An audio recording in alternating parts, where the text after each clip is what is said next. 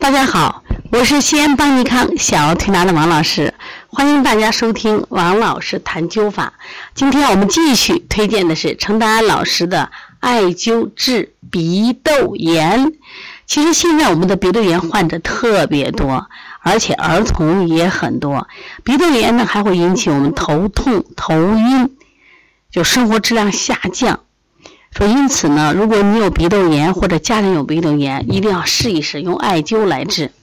张学勤是个学生，他准备参加高考，准备工作期间患了脑脑漏的毛病。脑漏呢，就是我们的鼻窦炎啊，古代呢也叫脑脑漏，从鼻孔里流出流出这个臭秽像脓一样的东西。我们知道鼻窦炎就流那个黄脓鼻涕。人家说这是老脓，他非常害怕。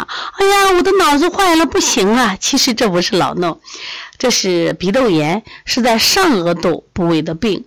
不过呢，流出的东西像脑汁一样，古人称它为脑漏啊。其实中医书上称它为鼻渊。有了这个病呢，头部是觉得发重而不舒服。他在医院里医疗，天天用洗鼻的方法吃点药，总是不见效。哎呀，为了这个鼻子而感觉到心特别烦。那么后来呢，找到了一位医生，让他用灸的方法，在哪儿呢？攒足穴和上星穴。注意啊，攒足穴在眉毛和鼻梁中间部分左右各一点啊。然后呢，上心穴在额头正中，发际一寸穴，每天用艾条熏灸一次。呃，如果不剃头发的话，用艾条灸；如果剃头发的话，就可以用什么呀？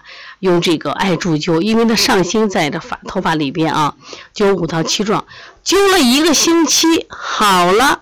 创会的浊体没有了，让它引起烦恼的毛病得到根本消除了，灵不灵？神奇不神奇？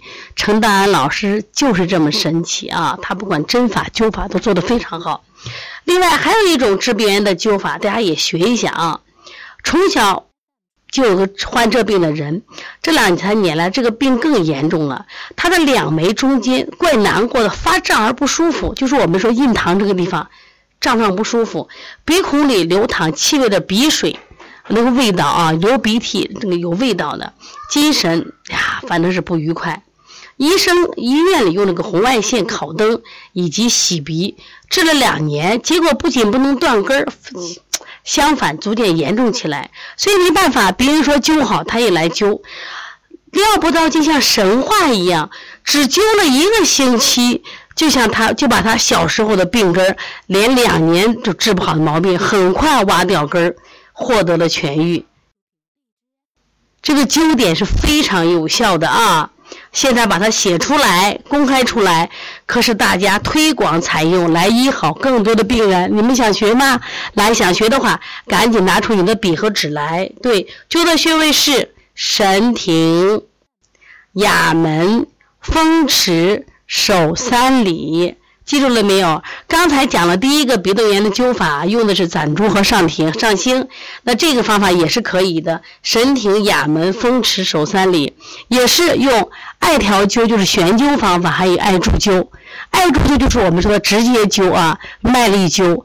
你不管哪一种灸法，你想学都可以到邦尼康来啊，邦尼康的老师，我们都会手把手把你教会，把临床的经验也教给你啊。说，因此呢，你看我们鼻炎的问题，是不是可以用灸法来救治？我们不要再为鼻炎那个而痛苦了啊！